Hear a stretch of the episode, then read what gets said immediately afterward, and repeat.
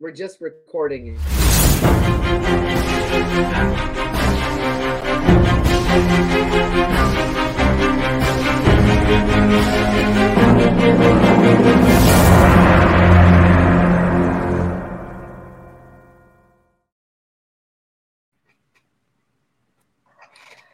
Hi, everybody. Dr. Mary Crowley here for Now is the Time.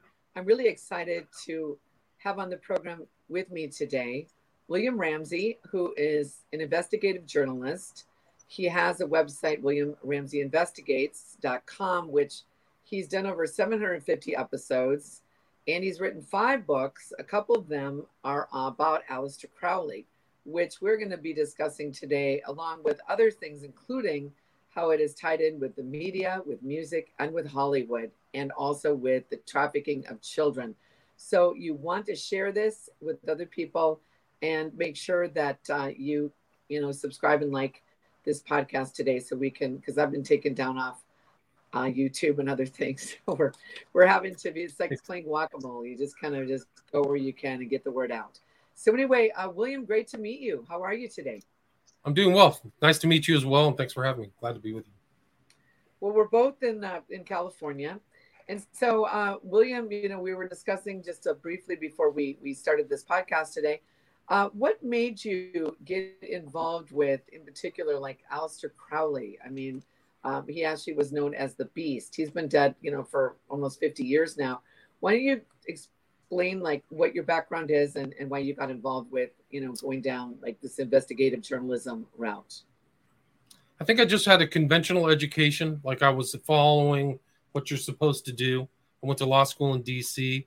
I worked around DC. I wasn't one of the I'm from the Midwest. I was born in Nebraska, so I didn't really wasn't one of those types uh, who was from the Silver Spoon or something like that. So I learned a lot being in DC and worked very briefly on the case of Vince Foster, who supposedly committed suicide in Fort Marcy Park. Upon further investigation, investigation, he was obviously murdered and dumped in the park and that was a huge issue around the Clintons. So it was around Hillary Clinton and Bill Clinton. Well, and, so, and, and William wasn't uh, Vince Foster, wasn't he Hillary's attorney? He Vince was Foster? an attorney at the time. He was at the White House. I think he was the White House counsel, and he was from Arkansas. He was part of kind of their group uh, that went from Arkansas to DC, and uh, I mean, we can get into that. There's a whole story about his personality, their personality, their background, what happened in Arkansas, Whitewater. There were some very sketchy deals, and uh, well, they found him murdered, wasn't he placed in in um, some type of park in D.C. They found him like he had committed suicide. Yeah, it was in Fort Marcy Park. I can't remember the day. I think it was '93. I was there from '95 to '98. I think it was '93 or '90, right at the beginning of the administration, actually.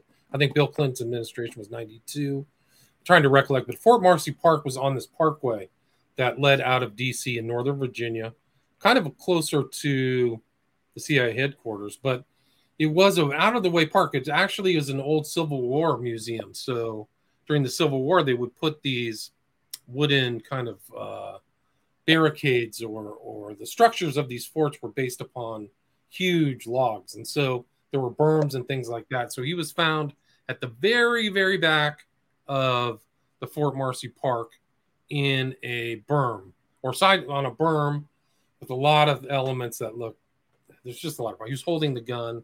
That never happens in those types of gun suicides. The blood uh, was drifting by gravity a different way. He had rug hairs on his body but it was all covered up. Actually the next day after his body was found there was a new FBI director put in in uh, place, and I think that the, the jurisdiction was for that crime was changed to a different legal uh, group, if I remember correctly. It's been a while. That really seeing that and seeing it kind of from the inside really changed my view on the media, how things are played in the media, uh, how journalists in the media are really arms of political parties and are more stenographers for the political parties than really objective, independent, uh, mm-hmm. you know, fact finders. So that was kind of a wake up call, also about political murder.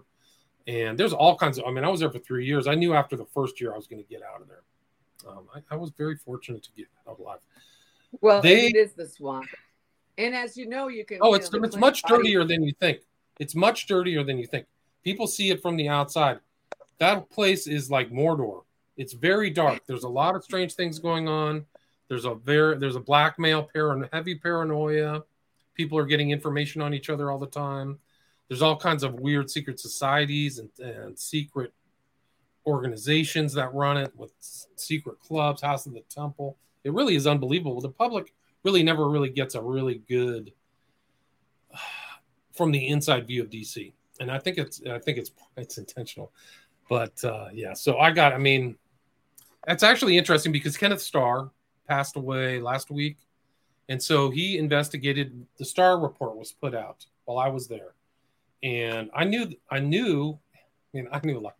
I knew. Uh, what was her name? Wel- Not Walensky. It's. Uh, I knew I was her her lawyer. A friend of mine worked for her lawyer, which was Plato Cacheris. You can look that up.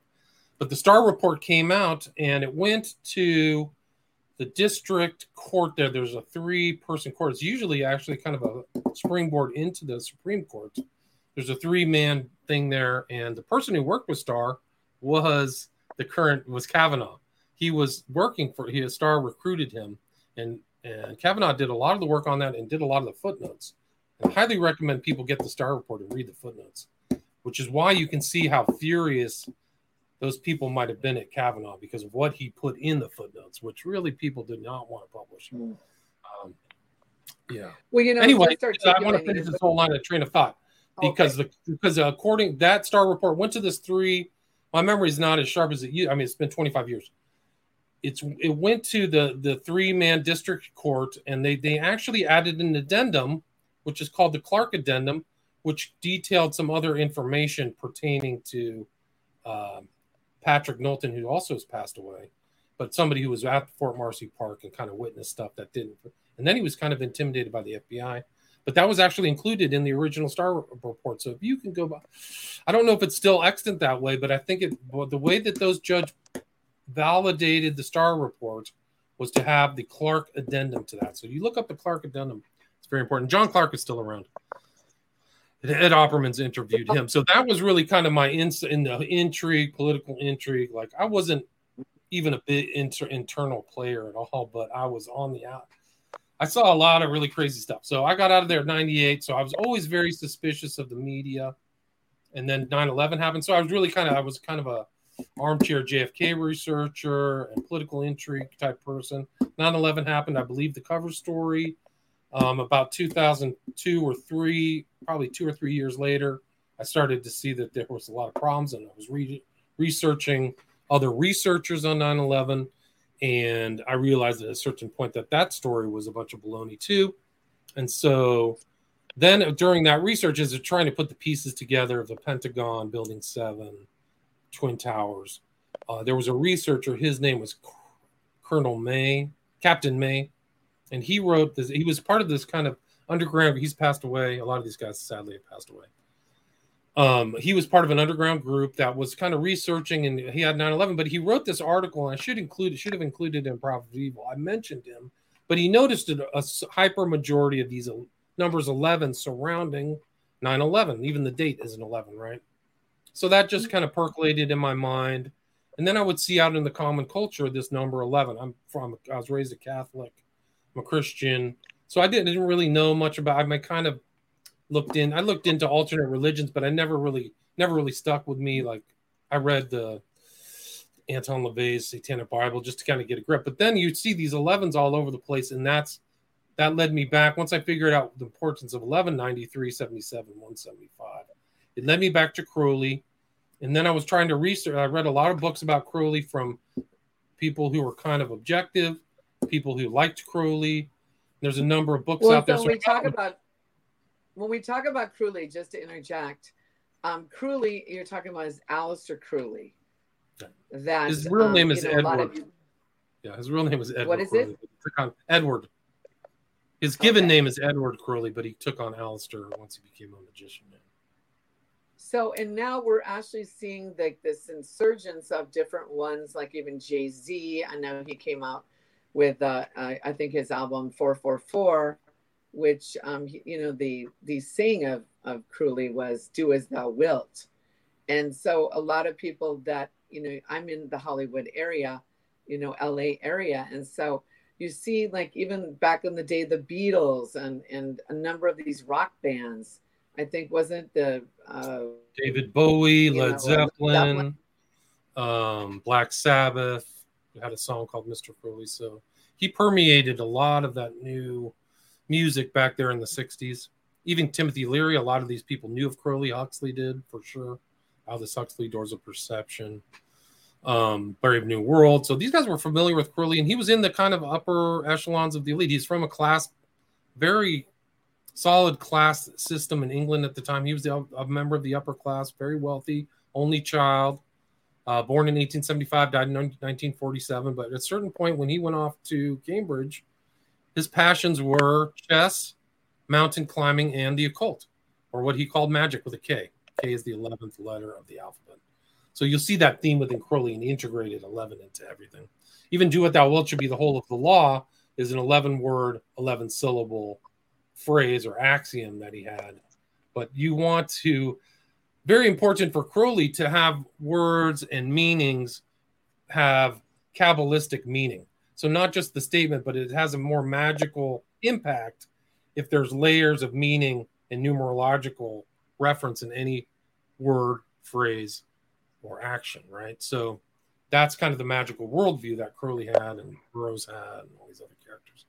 So you'll see that through Crowley's thing. But um, yeah, so that I went from 9-11 to Crowley. So I wasn't really interested in Crowley, but I'm wondering, I was wondering why this numerology that I saw around pertained to Crowley. So I really went back and read all the books that were excellent, most of them uh, about Crowley, his own biography, uh, what you call hagio- hagiography or a biography of saints, like a sainthood, in his kind of wry, dark humor, but he called it Confessions.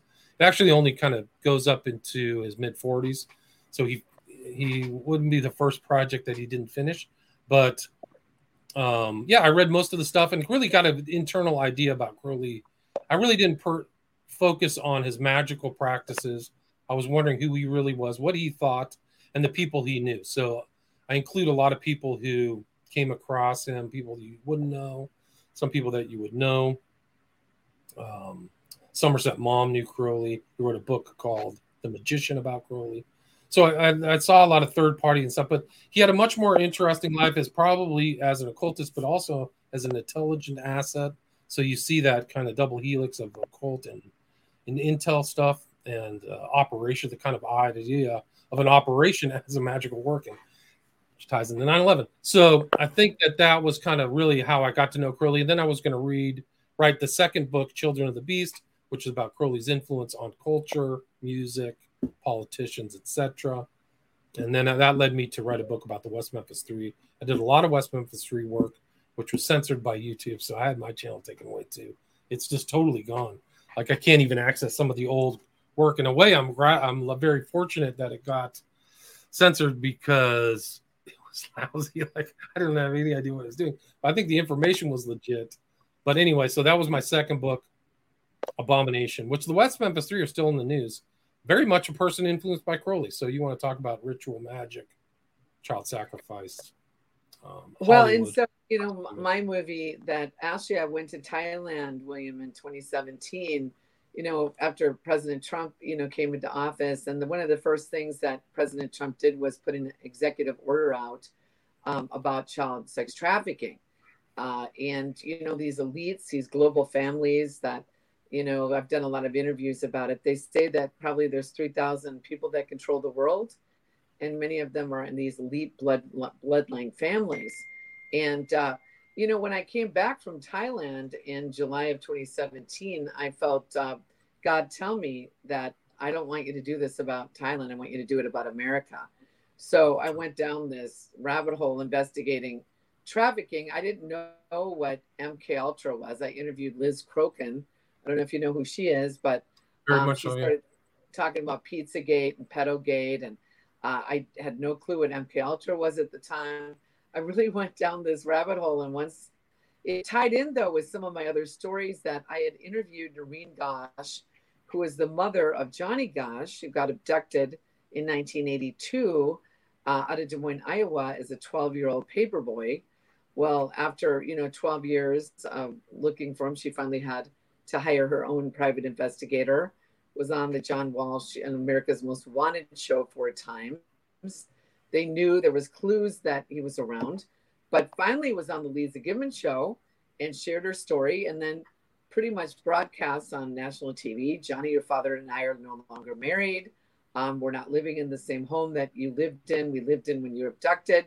Um, my address is in the Des Moines phone book. Johnny, please come home. Uh, three months later, Noreen tells me this in an interview I did live with her in um, LA. She said, knock at the door. She goes there, looks out the peephole, and hears a voice that says, Mom, it's me, Johnny. And she opened the door. Now he's in his 20s uh, and he's with another young man his age. And he sits down. He said, Mom, I was abducted by an elite pedophile ring that goes up to the highest levels of government, entertainment, and business. And he said, I eventually escaped. And he said, Mom, I have to stay underground because it's very dangerous and they'll kill you and they would kill me. So that's, you know, I, I met Noreen probably, you know, 12 years ago. And so that's when I went down the rabbit hole. Uh, it connected me with uh, when Liz Crokin, uh, it connected me with the Franklin conspiracy, which I'm sure you know what that is. Out of uh, I've know, interviewed Tim Tate uh, three, three or four times. He was involved in making that documentary that was suppressed. Yeah.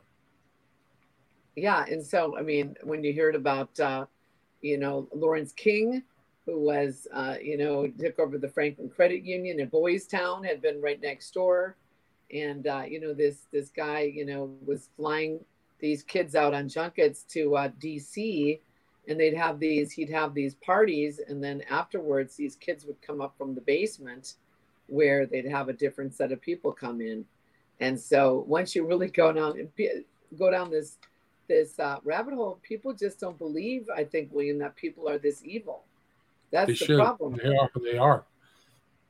The party is a mere party for the getting ready for the after party, right? That's right. actually well, another I mean, common I, theme you'll see in some weird these, these weird stories and places and uh, God, JonBenét Ramsey. Like there's a party and then there's an after party. Well, right, and so so now like we're coming to to what's happened the last few years. Of course, the pandemic happened, uh, you know, with the COVID and why six feet apart, why the mask. You know, it was all like a satanic ritual, really. Um, you know, like even remember the movie Eyes Wide Shut. Um, you know, that whole thing with Tom Cruise. Uh, remember, they they ended up cutting out Stanley Kubrick had uh, edit rights on that film and it was a lot longer and and they said no you got to cut it down. He said no way. And then the next week i guess he died of a heart attack or whatever he died of which i i think they took him out. Because i think he probably showed in that eyes wide shut movie they, that they probably showed child things going on in that film. Um well there's definitely but, insinuating that there's child ta- trafficking among the elites and he mentioned the bloodlines he was bringing up the whole bloodline theme specifically so I think he was really trying to show people the truth, and I, I credit him for that. He's obviously like uh, at the highest part of the bell curve, like super intelligent. He wove a lot of different themes into uh, into that that that. You mean Stanley film. Kubrick? It's a masterpiece. Yeah. What's that? Stanley Kubrick, you're talking about? That that was yeah, because you know uh, Nicole Kidman, of course, you know she was in the film and she was married, I think, at the time to Tom Cruise, but you know, there's been a lot of reports about her own father, Nicole Kidman's father, who has been, you know, allegedly a pedophile as well. Um, and so a lot of these elites, they don't get up to this level, even in Hollywood. Um, a lot of these people don't get to the level of fame they do unless, uh, you know, that a lot of them take a deal. They take some type of deal. Well, you see a lot of people with the one eye thing and the, the you know the, the oh, six right, six yeah. six sign. Sign of silence as well. Don't forget the sign of silence. This is another kind of thing that goes through. There's actually a scene in Eyes Wide Shut where Nicole Kidman is talking to the kind of Szandor LaVey character, where she reaches out and puts her finger on his lips. But that's very, I mean, uh, it all kind of ties together. He was very clever because he integrated a lot of Scientology, or not a lot, but hints of Scientology into that film, and both are Scientologists, which is a huge mind control satanic. I talk about L. Ron Hubbard and Children of the Beast. And then her father, I think, was high up in the psych- psychiatric community, which uh, a lot of those guys had some very interesting knowledge and application of that knowledge that a lot of the public wouldn't know. And I think that the golden age of scientific psych- psychiatry coincided with what we know as MK Ultra, all these different programs that we know of, not the top secret ones, but yeah. Well, and so you know, going back to Crowley or Crowley, you say you call him Crowley, right? Well, he rhymed. If you read, there's a uh, a poem that he wrote called "The Beetle," where he rhymes his na- last name with "holy." So I'd say Crowley, but I don't really care how people pronounce it. No, I used I to say Crowley, but I think it's really Crowley.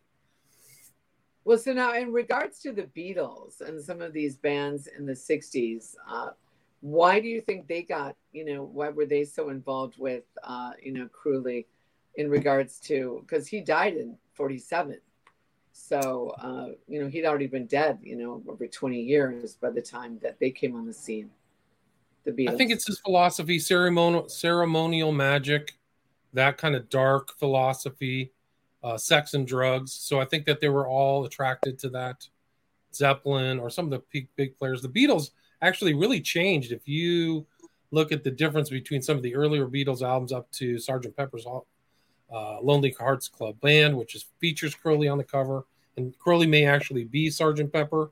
Um, you can see this change towards drugs and esotericism. That really, if you look at the early Beatles, it was all just love songs and uh, you know, uh, kind of more religious stories, like stuff like that. But uh, they really changed. So I think that there was a real there was an influence behind the music uh, wanting to make cultural change through these these bands and uh, i think it really happened but i think that that was their interest in crowley even leary at that time who brought lsd into it said he was carrying on crowley's tradition that he was and he he he actually said he was in the same which is very strange he was in the same kind of oasis as Crowley was and said, Our lives have these synchronicities that cannot be explained away. That and he carried Crowley's I Ching stick, so he had these kind of uh, Eastern esoteric practices. So all these guys in the '60s, a lot of them had ties with Crowley, and they were they thought that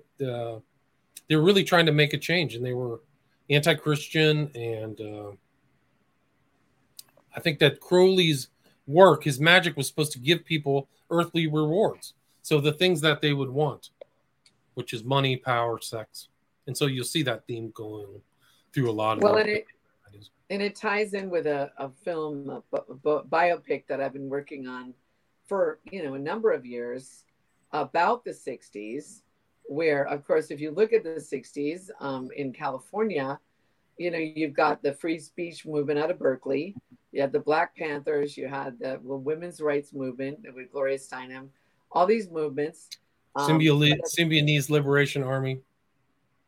Yeah, at the end of the 60s, though, and all, all of this stuff is we, we re, I researched because um, we were, you know, like really small. But the, the situation is, is that at the end of the 60s, after Altamont with the Rolling Stones, and where there was uh, a death, you know, the Hells Angels were the security.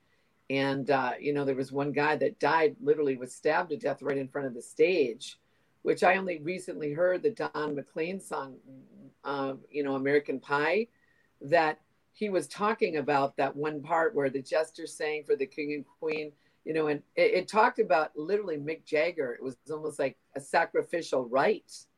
And they, I mean, this is something I recently just learned that it was almost like a, a sacrifice to Satan uh, at Altamont. Had you heard anything about that? No, but I was familiar. I think Timothy Leary was actually there at Altamont, but it was kind of like the capping the end of the 60s where people got freaked out about how bad it was getting. And that was it.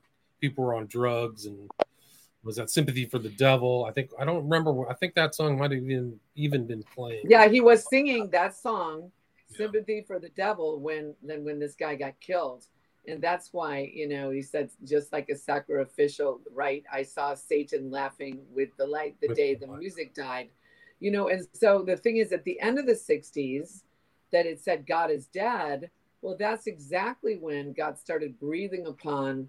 Uh, Um, you know, this is the, the movie I'm working on called The Prodigal, where God touched this hippie um, kid named Lonnie Frisbee, whose father was 100% Native American Cherokee, um, on a mountain outside of Palm Springs in 1967, which was also a very interesting year because of many things, one of them being the Six Day War in Jerusalem.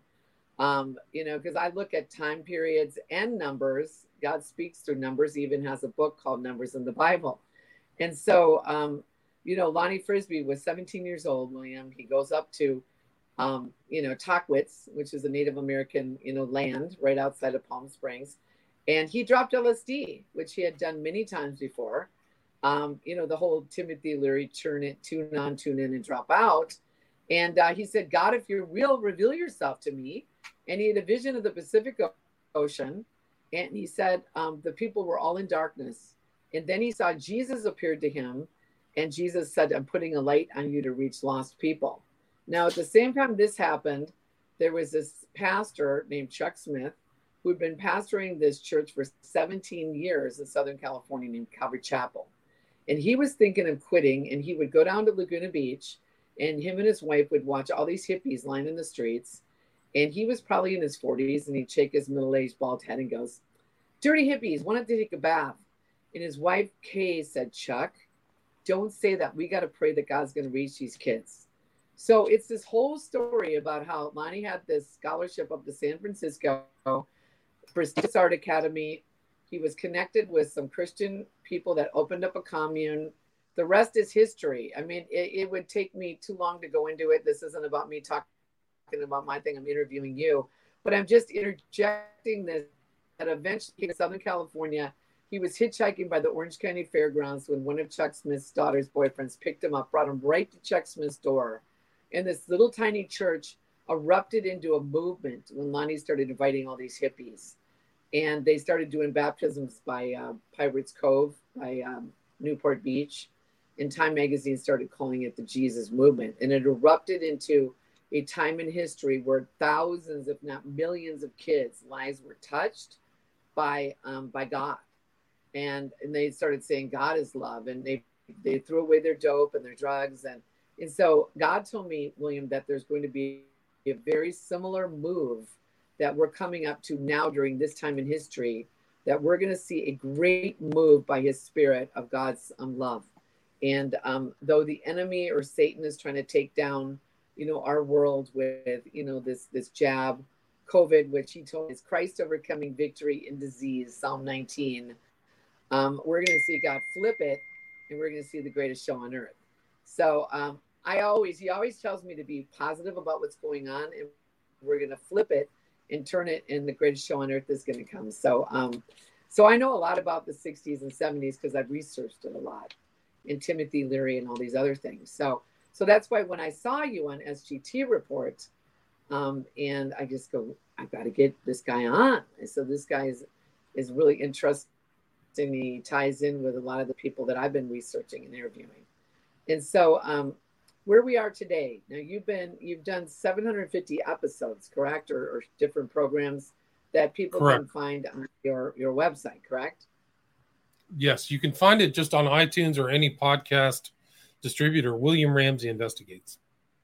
So you okay, can hear so, you can hear me ramble on on a variety of subjects, including the G- Jesus movement. I've covered that as well. A lot of Christian really? uh, topics and different things. Yeah. So I know some people who were in the Jesus movement who talked about it, and so. Well, who were some of the people? Who were some of the people that you interviewed?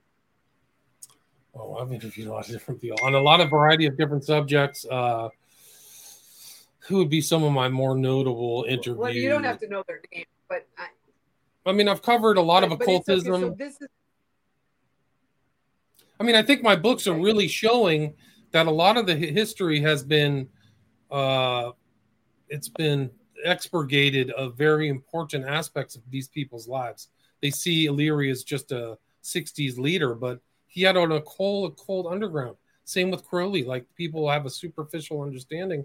He dedicated his whole life to occultism and and uh, expound spending time expounding his religion of Thelema that he said was gonna eclipse Christianity. He intended to, to make it eclipse Christianity. He wanted to destroy Christianity. He hated Christ. Cross of a Frog is about stabbing a frog on a cross. Um, but yeah, just really? yeah.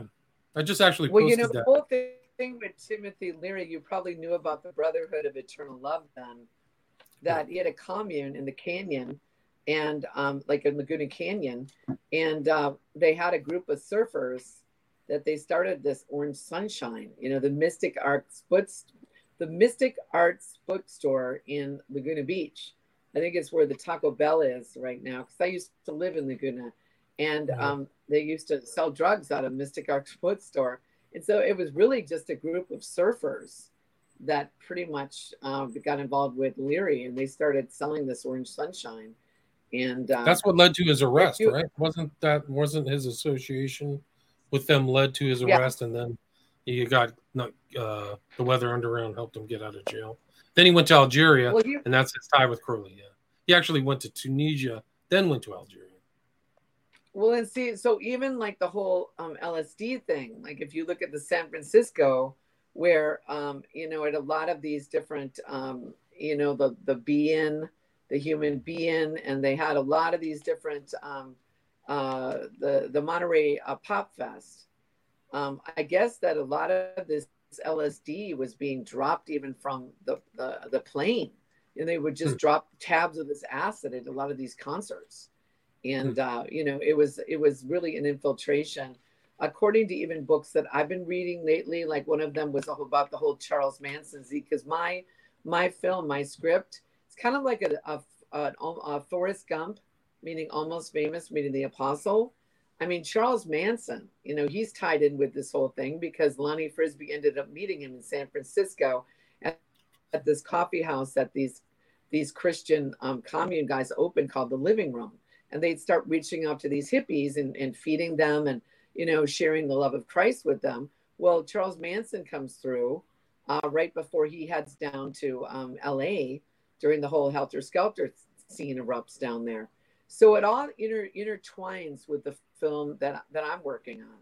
But see um, satan is you know of course he had been an angel and got kicked out of heaven. A lot of people think those are fairy tales but you know it says I saw Satan fall as lightning from heaven and he came to the earth and and he is the god of this world that he tries to deceive um, and you know he's he comes to steal kill and destroy.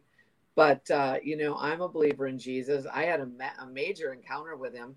Most of the people that i've interviewed over the last 15 years or so i have so many stories of people that were muslims or this or that that had radical encounters with jesus I mean, Jesus, like Lonnie did on that mountain.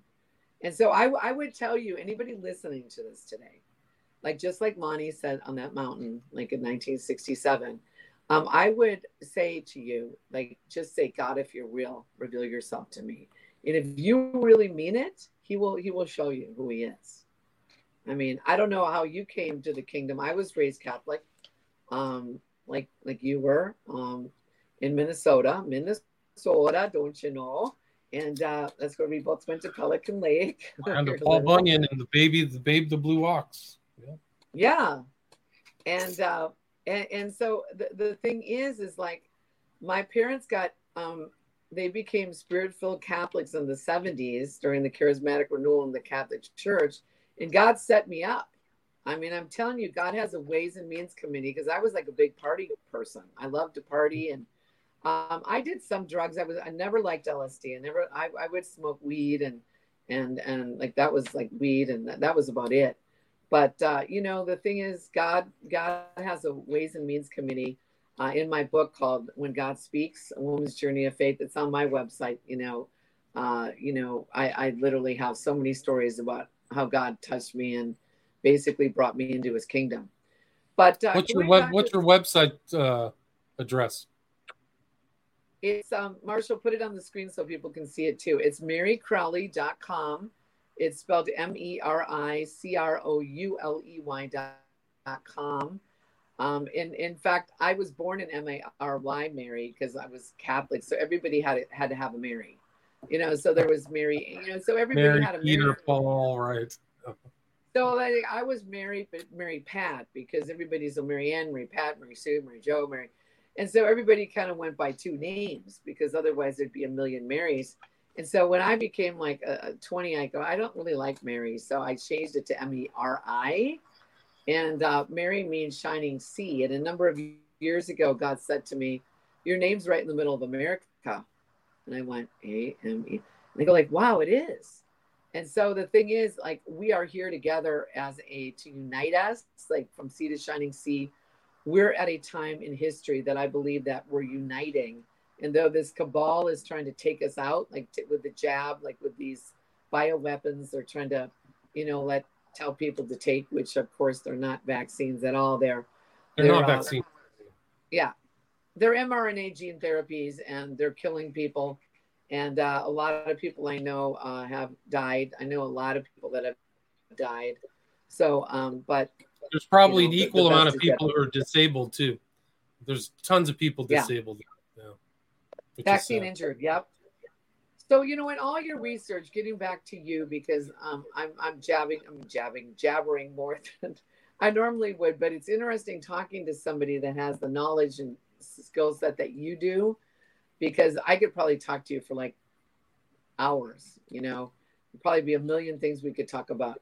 So, you know, just for the viewers that are listening to this program today, William, you know, what do you think? I mean, of course, I call it the unholy trinity big tech, big pharma, and the media was the false prophet.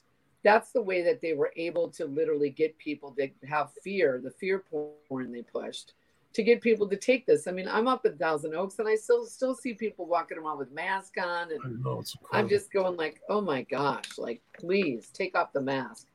What would you say are some of the most important things that you could tell if somebody doesn't know anything? What would you tell them about what you've learned from the last, you know, many years doing your stuff like in particular? I'm, I'm completely satisfied that the Satanism exists, that Satan exists, and that they're all networked. And a lot of these guys know each other just like the Christians, you and I can talk right now. We're from kind of the same area. We're close in Southern California, but these guys too. I can. I've looked through the West Memphis Three case, the release of Damien Echols, this whole innocence fraud, which is taking place now, Adnan Syed, and some of these other characters. But there's some very dark things happening, and uh, a lot of these people are no, they're initiated or, um, you know, Satan is the Lord of initiation. Crowley would have said that.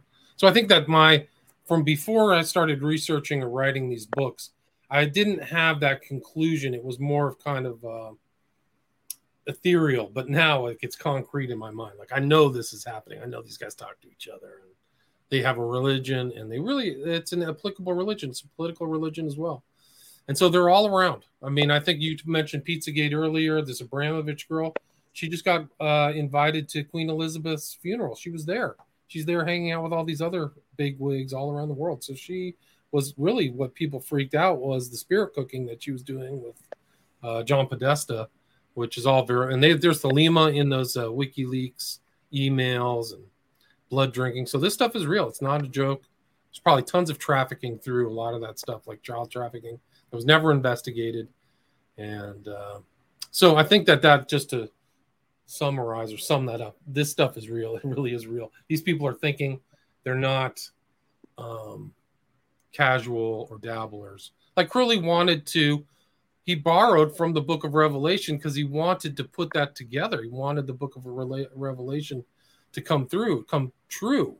So that's why he had this marriage of the beast in Babylon and all this stuff like that. So a lot of people who well, are you know, in my research about Crowley um, is that that he would do the sex magic, that he would say would open these portals up that like that it actually opens up something when you'd have these type of sexual relationships um, i didn't really go into the in-depthness of that but as i've studied a little bit about crowley and then who was that scientist guy that um, up in jack in parsons jack, jack parsons. parsons. yeah and so we met i mean parsons and then um, l ron hubbard you know the scientology guy uh, you know, they they got connected together, and you know, it's just they were in the Agape Lodge. The Agape Lodge, Crowley considered to be his most important group of followers in LA, and he considered Jack Parsons to be his most important follower who died mysteriously in 47, right around the time when Hubbard started Dianetics, which became Scientology, the foundation of which his son said was black magic, and he loved Crowley. Well, now Jack Parsons died. Like supposedly there was an explosion in his in his garage or something. Correct? In Pasadena, yeah.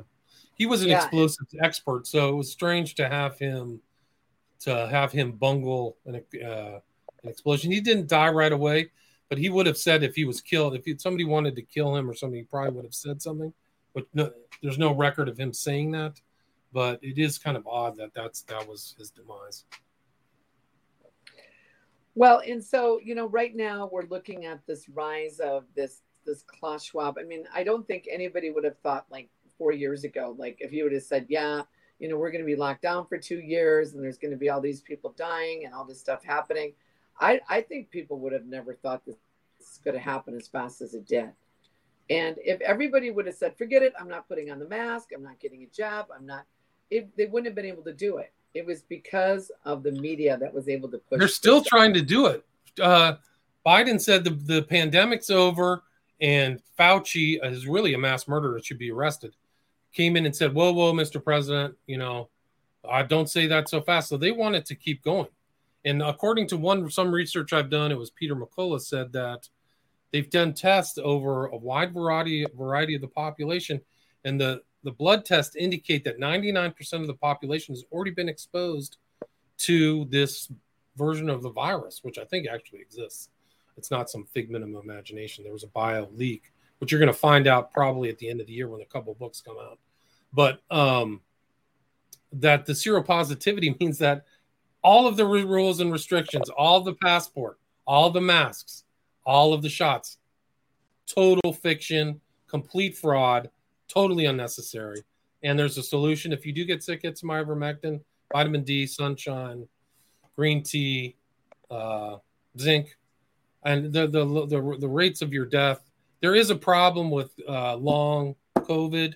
So you really want, if you get sick, you have you can't joke around. Don't wait for a week or two weeks, and don't go to jail. I mean, don't go. Sorry, don't go to hospital, which is like a jail, because you could get a gnarly protocol, never get out, give you some remdesivir, which was promoted by Fauci and Gates. So these are monsters. These are literally monsters in, in human form. I wrote, I've done a couple shows recently. At William Ramsey investigates about bioweapon blues, and my intro was a quote from The Tempest, which says, Hell is empty and the devils are all here. Hell is empty and the devils are all here. And they did a number on people. It's a different form of warfare, but I do think it was a form of warfare. And they shot, there should be a Nuremberg. And these, I mean, the fact that they're not arrested at this point is just a sign that the legal system, something's very wrong. well, the remdesivir, I call it remdesivir because I, I have probably five people I know that went into the hospital that died because of their protocols with remdesivir and uh, intubating. Uh, I have four. I have four. Alex Stein's mother, Don Jeffrey's brother, a guy, two guys in the Christian community. I thought they died of COVID, but now I talked to their family members. They died from the protocols. It was Rob Skiba and Russ Dizdar. Have you heard those names? I I I know Russ. I didn't know him, but I've heard of Russ Dizdar. Um, I know he had a. My understanding, he was killed by the protocol. My understanding yeah. is killed by Bono. So well, and so, so the whole thing too, even with Lonnie Frisbee, uh, you know, um, Lonnie at eight years old was molested by a 17 year old boy babysitter that he, and this was in 1957. He was born in in 49. He tried to tell his mother and stepfather they didn't believe him. So um, eventually, you know, at some point, I mean, this guy just kept molesting him. And he wasn't just fondled, he was raped in the shower and so he got into the gay lifestyle um, in in Laguna Beach in in '65.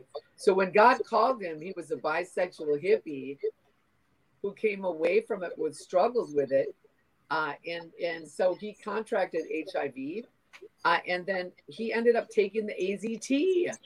That's oh, what wow. I just found out recently that the, all these you know gay men were taking AZT, and that's what they died from. It wasn't it wasn't um, it wasn't HIV, Yeah. It was the AZT, which was a Fauci protocol, and it's in the the um, Robert Kennedy book, The Real Anthony Fauci. He goes into that in depth. So you know, it, has been so uh, great having you on the program um, today, William. Like I said, you guys that are watching, you know, we are going to see there's going to be a great awakening. There already is. Because in 1996, years ago, I was speaking in San Diego. God spoke to me and he, said, I want you to start reaching out to the youth again. There's a lot of stuff, but I, we decided we were going to do a youth event, a concert in Orange County. We didn't know what we were going to call it. I'm driving down Crown Valley Parkway in the Good and the Gal when I hear almost an audible voice of God telling me, William, there's a greater move of God coming than the Jesus movement. I want you to call your concert Youth Wave, and the slogan is Be a Part of the New Wave. At this time, I had no clue what the Jesus movement is or was until years later I heard about Lonnie Frisbee. Now I'm working on a movie about it called The Prodigal. So, what I'm saying is, we're full circle. There's going to be a great awakening coming. And so, for those of you guys listening, um, whatever how dark it looks, it's always the darkest before the dawn. So, don't lose hope. Uh, just you know, trust in in God and and take action like what William's doing, what I'm doing. Get the word out there. Tell other people. Um, you know, each one reach one. You know, and uh, we all can tell people uh, about the truth, and you shall know the truth. The truth will set you free. So, um, William, where can they find your your uh, podcasts and different things that you've done in the past? I have five books. You can see them all on Amazon or my website, William Ramsey Investigates. I have five videos, five full documentaries if you'd like to learn more visually. Those are on Vimeo. You can just look up William Ramsey. I have an occult Hollywood, two on the phenomenon of the smiley face killers, and then uh, based on my books, Prophet of Evil, Children of the Beast as well. And then I have 750 episodes that I've accrued over the last 12 years. So on a variety, some of the topics of the books, the West Memphis Three, Smiley Face Killers, things that I've researched, and uh, you might people might find them interesting. A lot of also book interviews and things like that. Well, now, really quick um, before we go, what what was the Smiley Face Killers? Because James Rothstein, who was an MIT PD detective in, in New York from the mid '60s to the '80s, I've uh, been interviewing him a lot about the trafficking and pedophile rings. But he brought up to me the Smiley Face Killers, and that's why when I saw you on SGT report, I, I saw that you have the Smiley Face Killers. What were the Smiley Face Killers? It's just a name that's been applied to this phenomenon of young men going out at bars, college age men generally, disappearing for a certain amount of time to later be found in water, often that had already been previously searched. I thought it was an urban legend. I didn't think it was real. I really researched it and really have followed. I've done two documentaries and a ton of interviews about books and interviewed other researchers as well, important researchers. Jim Smith is one of them who was uh, think he was the chief researcher for my first documentary that I put out in 2017, which covers 88 of these types of cases all throughout really the United States. My second documentary covered the global.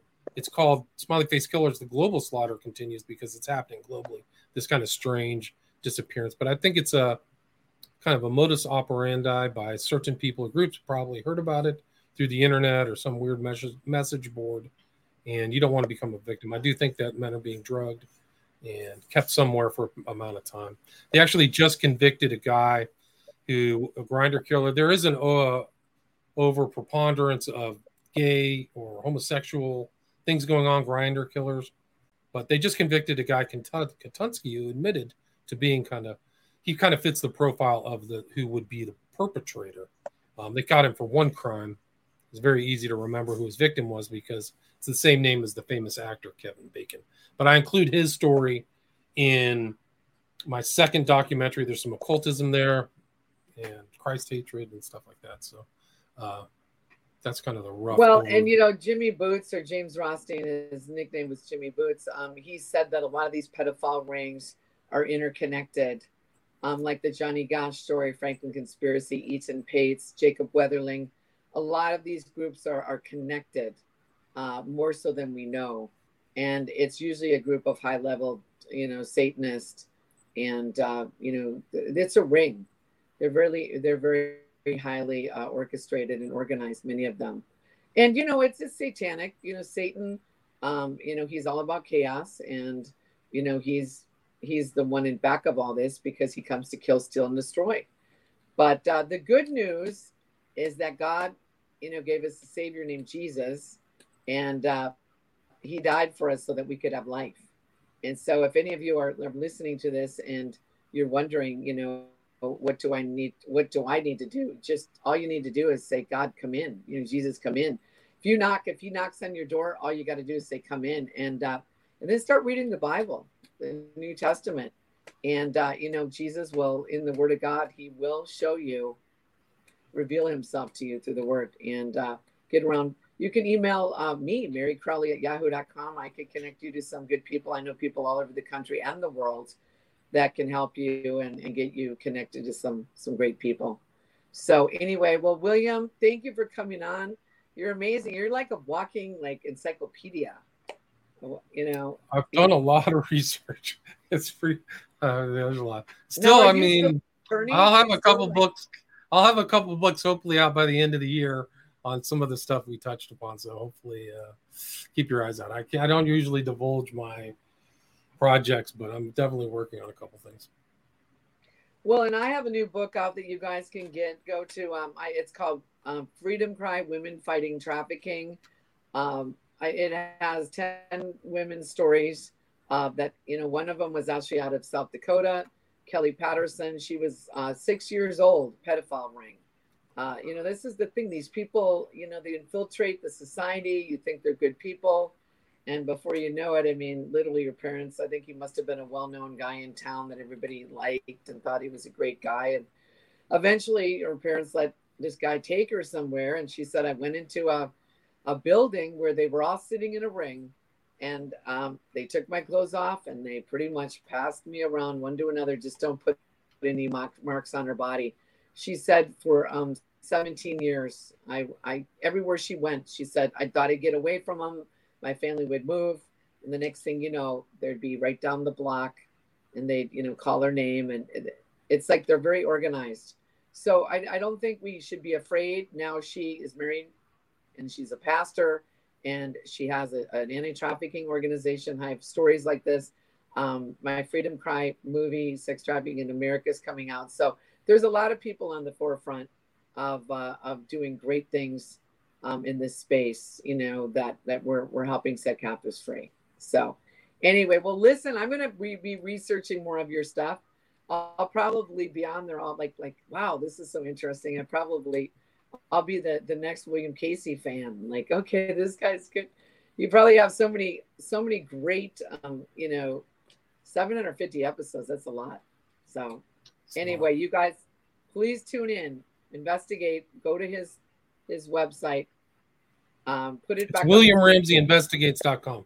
William Ramsey yeah. Investigates. And you can see all my writings, and I've done a lot of articles and a lot of stuff on the occult, stuff that you've seen, Sign of Silence, that permeates. It goes back through the Western esoteric tradition, all the way up to Bohemian Grove, Skull and Bones, all that stuff. So you're in the grips of people who are, they're very astute okay. about occult ideas, but they're occult. So you don't, you don't get to really see them unless you're part of it. You get initiated. Yeah, like Skull and Bones and you know all, all, those different societies. It's all secret societies. Well, anyway, well, God bless you guys. Thanks for watching. Thank you, William, for coming on. And remember, like, subscribe, and share. Um, you know, that's how, you know, everyone just shared this with one person and you continue that on. I mean, it could literally get millions of views if each one reached one and uh, caring is sharing. So also my Telegram channel is Meri Crowley Group. Uh, dot com and uh, you know I'm on Rumble, BitChute. I still am on YouTube, but I, I mostly do like Christian interviews of testimonials on there now. Now is the time, Meri Crowley, and uh, Facebook page is Meri Crowley Ministries. Uh, go on there. I have a lot of a good, a lot of my uh, interviews on there as well. So anyway, thanks William for coming on. Thanks for watching. Now is the time. Now is the time that we need to take action and make a difference. Thanks for watching. We hope to see you soon. God bless. God bless.